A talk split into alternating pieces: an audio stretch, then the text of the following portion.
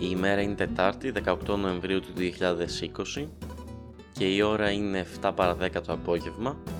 Είμαι ο Ηλίας Ψηρούκης και ακούτε το ένατο επεισόδιο του podcast «Το Πόμολο». Πριν αλλάξουμε τελείως αισθητική και θέμα και πριν μιλήσουμε για το θέατρο, θα ήθελα να πω μία βαθιά μου απορία. Καταλαβαίνω το γιατί συμπεριφέρεται έτσι η αστυνομία. Καταλαβαίνω ότι έχουν τις εντολές να κάνουν κάτι τέτοιο. Αλλά δεν μπορεί να χωρέσει το μυαλό μου ότι έστω ένας, έστω ένας αστυνομικός όλα αυτά τα χρόνια δεν μπορεί να βγει και να πει «Συγγνώμη παιδιά ήταν λάθος αυτό που συνέβη». Κάτι τόσο απλό. Επιστρέφουμε λοιπόν στο θέμα της ημέρας, θέατρο. Η πρώτη θεατρική παράσταση που είδα ζωντανά αυτή τη θεατρική σεζόν και ελπίζω να μην είναι η τελευταία είναι το έργο «Η Κατερίνα» του Αύγουστο Κορτό σε σκηνοθεσία του Νανούρη και με την Παπαλιγούρα πρωταγωνίστρια. Πριν πω οτιδήποτε άλλο, να πω ότι σε καμία περίπτωση δεν είμαι κριτικός θεάτρου, απλώς είμαι ένας άνθρωπος που αγαπάει πάρα πολύ το θέατρο και λατρεύω που μπορώ να μοιραστώ μαζί σας κάποιες σκέψεις μου για κάποιες παραστάσεις. Μακάρι να ακολουθήσουν και άλλες στο μέλλον και με την άρση της καραντίνας. Γενικά η αγάπη μου για το θέατρο είναι πάρα πολύ μεγάλη και προσπαθώ και την τελευταία χρονιά να γράφω κάποια πράγματα για τις παραστάσεις που βλέπω ε, σε ένα group που έχω στο facebook και μπορείτε να το βρείτε στο link ε, στην περιγραφή και λέγεται Αλκαίος. Και αυτό που μου αρέσει να κάνω είναι να αφήσω την παράσταση να κάτσει μέσα μου. Γιατί όταν δεις μια παράσταση εκείνη την ώρα όλα τα συναισθήματα και του περιεχομένου και της απόδοσης είναι, είναι τόσο δυνατά που σε επηρεάζουν. Επομένως έχοντας περάσει δύο εβδομάδες από την παράσταση έχουν αφαιρεθεί τα πολύ συναισθηματικά πράγματα που μου άφησε ή πολλές λεπτομέρειες και έτσι θεωρώ ότι μπορώ να εστιάσω καλύτερα στη συνολική εικόνα του έργου και όχι σε αυτές τις μικρές λεπτομέρειες που ενδεχομένως να με ξετρέλαναν ή ενδεχομένως να, να μην μου άρεσαν καθόλου. Αυτό το κάνω πάντα προκειμένου να μπορέσω να επεξεργαστώ όλο αυτό το έργο τέχνης που εκτιλήσεται μπροστά μου στο σανίδι. Αλλά πάμε τώρα να περάσουμε στο έργο αυτό καθ' αυτό. Θεατρικός μονόλογος λοιπόν, διασκευή του βιβλίου του Αύγουστου Κορτό. Το, το βιβλίο ονομάζεται Κατερίνα και αφορά την μητέρα του, η οποία έπασχε από διπολική διαταραχή και ουσιαστικά ξεκινάει με την αφήγηση της ζωής της από τη στιγμή που έχει πεθάνει. Από τη στιγμή δηλαδή που αυτοκτόνησε. Γενικά είναι η δεύτερη παράσταση ε, βασισμένη σε βιβλίο που βλέπω το Αύγουστο Κορτό δεν έχω διαβάσει το βιβλίο. Η προηγούμενη παράσταση που είδα βασισμένη σε βιβλίο του Αύγουστου Κορτό ήταν ε, η Ιρένα που αφορούσε μια πόρνη. Πραγματικά πιστεύω ότι θα μπορούσε να γράψει πάρα πολύ βαθύς χαρακτήρες και με νόημα ο Κορτό οι οποίοι θα μπορούσαν να μεταφερθούν τέλεια και σε ταινία. Εμένα αυτό μου έχουν αφήσει οι χαρακτήρες που έχω δει στο θέατρο έχει μια περιπλοκότητα και ένα χιούμορ το οποίο είναι ένα πολύ ενδιαφέρον μείγμα, μια πολύ ενδιαφέρουσα ιδιοσυγκρασία η οποία μεταφέρεται όσο και να διασκευάσεις στο βιβλίο του στο Σανίδι. Όπως είπα δεν έχω διαβάσει το βιβλίο του οπότε δεν μπορώ να κρίνω αυτό καθ' αυτό το βιβλίο και το περιεχόμενό του αλλά μόνο την ε, διασκευή του. Τη διασκευή την έχει κάνει ο ίδιος ο σκηνοθέτης ο Νανούρης. Και η αλήθεια είναι ότι η διασκευή της Κατερίνας σε σχέση με τη Ρένα που είχα δει ήταν η μέρα με τη νύχτα. Δεν γνωρίζω αν η διαφορά ευθύνεται και στα βιβλία, αλλά ο σεβασμός ο οποίος έδειχνε σε όλα τα ζητήματα η Κατερίνα, το έργο χωρίς να υπερβάλλει ή να μεγενθύνει πράγματα αλλά είχαν όλα τη θέση και το μέγεθος που τους άρμοζε ήταν πραγματικά πάρα πολύ ενδιαφέρουσα η προσέγγιση των θεμάτων. Η διπολική διαταραχή, η μανιοκατάθλιψη δεν είναι κάτι το οποίο μπορώ να αναλύσω ή μπορώ να μιλήσω γι' αυτό.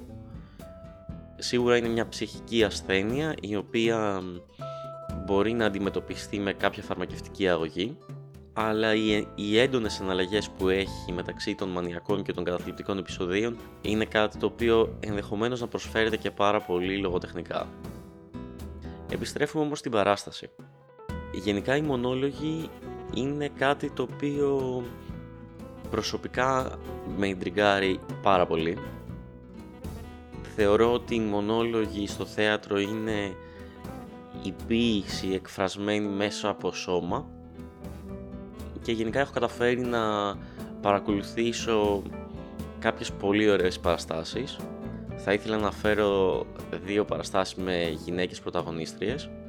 Η πρώτη ήταν σε ένα πολύ μικρό θεατράκι της Οδόου Ασωμάτων στο Θησίο με την Εύη Παπαθεοδόρου κατά κόσμον Θεοπούλα να παίζει τη σονάτα του Σελινόφωτος μια συγκλονιστική προσέγγιση νομίζω του έργου του Ρίτσου και η άλλη είναι η περσινή παράσταση που είδα με την ιστορία μιας Εβραίας η οποία έζησε το ολοκαύτωμα, η παράσταση Rose, με την μοναδικά απίστευτη Μπεβεδέλη που σε μια πάρα πολύ αδύναμη σκηνοθεσία έδωσε μια οσκαρική ερμηνεία η οποία στο μυαλό μου είναι συνδυασμένη με, με ερμηνείες που βλέπουμε από τον Άντωνι Χόπκινς ας πούμε.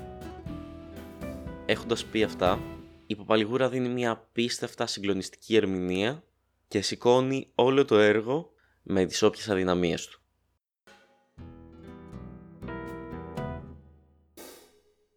Αλλά ας πάρουμε την παράσταση από την αρχή. Σκηνοθετικά, η παράσταση φώναζε Νανούρης. Αν δεν κάνω λάθος, είναι η πρώτη παράσταση που σκηνοθέτησε ο Νανούρης στο θέατρο και αυτό έχει ένα ενδιαφέρον. Έχω δει και το χειρόγραφο σκηνοθεσία του Νανούρη με τη Χάρης Αλεξίου που ήταν επίσης μονόλογος και είχε κάποια πάρα πολλά κοινά στοιχεία. Κατά την άποψή μου ο Νανούρης έχει μία αιμονή με το φως και τη γεωμετρία. Αισθάνομαι ότι παίζει πάρα πολύ με αυτά τα δύο χαρακτηριστικά το οποίο ναι μεν το κάνει υπέροχα ειδικά στην Κατερίνα το σκηνικό ήταν εντελώς λιτό με τρία απλά παγκάκια στη σκηνή παρόλα αυτά ενδεχομένως η αιμονή του στα συγκεκριμένα πράγματα να τραβάει λίγο το focus από την πρωταγωνίστρια σε κάποιο δρόμενο σκηνικό το οποίο δεν νομίζω ότι ειδικά στη συγκεκριμένη περίπτωση κατάφερε να ωφελήσει την παράσταση. Αρχικά να πω ότι υπήρχε ο συμβασμός στην παράσταση ότι η διπολικότητα εμφανιζόταν με δύο πολύ χαρακτηριστικά πράγματα. Το ένα ήταν ότι όταν βρισκόταν σε φάσεις μανίας και χαράς η πρωταγωνίστρια η σκηνή ήταν φωτισμένη οπότε και βλέπαμε την πρωταγωνίστρια, την Παπαλιγούρα να εκφράζεται πιο εύθυμα και όταν η πρωταγωνίστρια περνούσε καταθλιπτικές φάσεις. Τότε τα φώτα της σκηνής έσβηναν και είχαμε τον ίδιο τον Ανούρη που λειτουργούσε και, και ως γιος της Κατερίνας χωρίς βέβαια να μιλάει και να συμμετέχει ε, αλλά λειτουργούσε και ως φωτιστής με έναν μικρό φακό ο οποίος στη σκοτεινή σκηνή έπαιζε με το φακό και την κινησιολογία της Παπαλιγούρα ώστε να δημιουργεί εικόνες ουσιαστικά με την προσέγγιση και την απομάκρυνση του φακού από τη σκηνή. Θα μπορούσε αυτό να θεωρηθεί μια συνομιλία μεταξύ της μητέρας και του γιού της που είναι ένα πολύ μεγάλο focus του βιβλίου.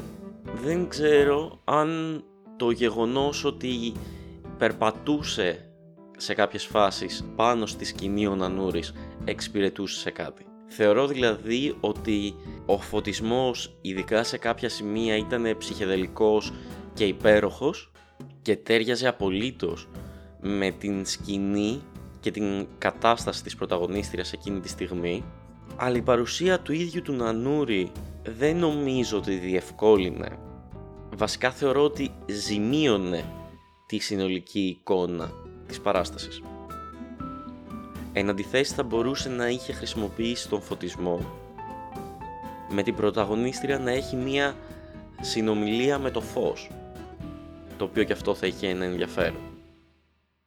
Επίσης να, να πω ότι η προηγούμενη σύμβαση του όταν η φωτισμένη σκηνή η πρωταγωνίστρια είναι καλά, όταν η σκηνή είναι σκοτεινή η πρωταγωνίστρια δεν είναι ε, καλά νομίζω είναι πάρα πολύ τυπικό και συμβατικό και το έχουμε δει αρκετές φορές.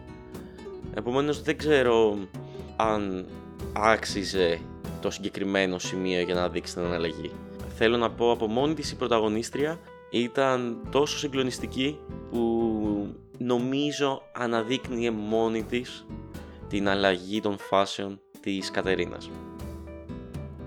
Στην παράσταση γίνεται κάτι ακόμα ενδιαφέρον το οποίο έχει να κάνει με την εξιστόρηση της ζωής της Κατερίνας η οποία ενώ ξεκινάει με την αυτοκτονία με χάπια της πρωταγωνίστριας ουσιαστικά όταν κλείνει αυτό το κεφάλαιο επιστρέφουμε στην αρχή της ζωής της. Και σκηνοθετικά ο Νανούρης στο συγκεκριμένο σημείο χρησιμοποιεί α4 στα οποία έχει τυπωμένα πάνω ονόματα αλλά και ιδιότητες, χαρακτηρισμούς που βοηθούν στην εξέλιξη της ιστορίας και χρησιμοποιούνται στις καλές φάσεις της πρωταγωνίστριας.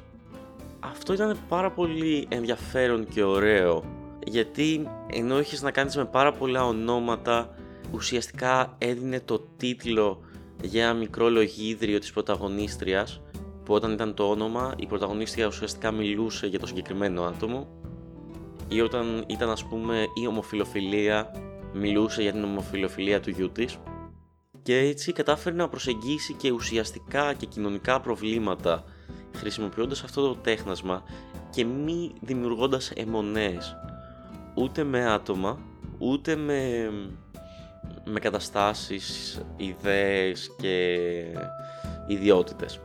Το οποίο ήταν πάρα πολύ καλό γιατί η προηγούμενη παράσταση Ρένα που είχα δει του Κορτό σε κάποιες φάσεις οριακά εξευτέλιζε λίγο τις έννοιες που προσπαθούσε να δείξει όπως την πορνεία και την ομοφιλοφιλία.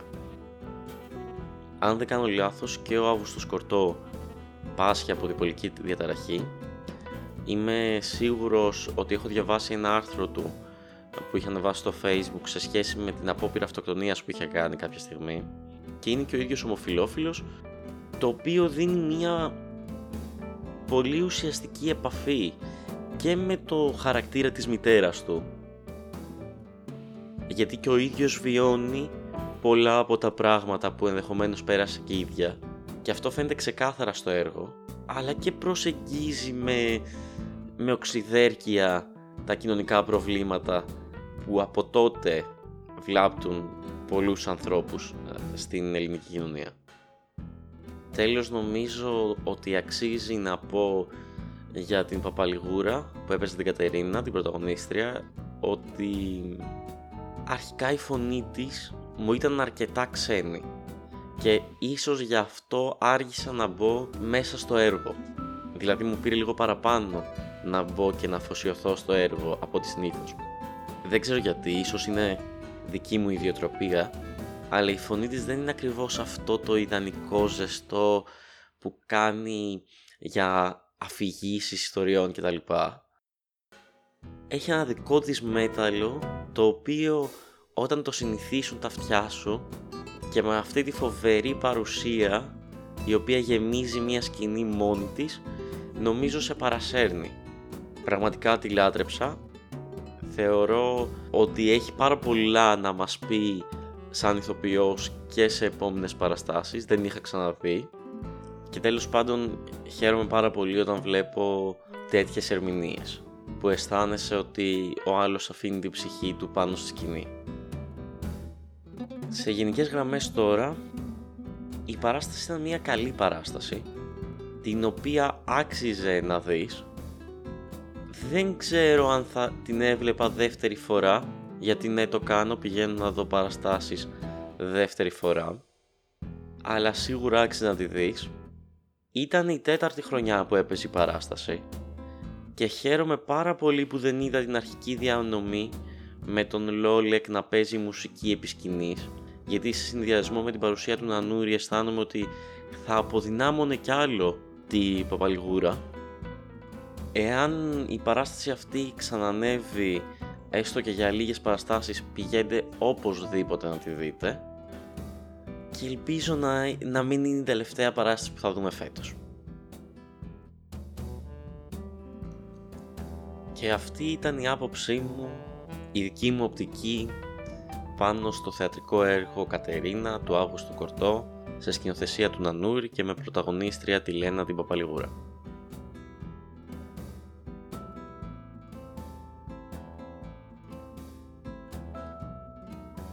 Ήταν ο Ηλίας Ψηρούκης και ακούσατε το ένατο επεισόδιο του podcast «Το Πόμολο».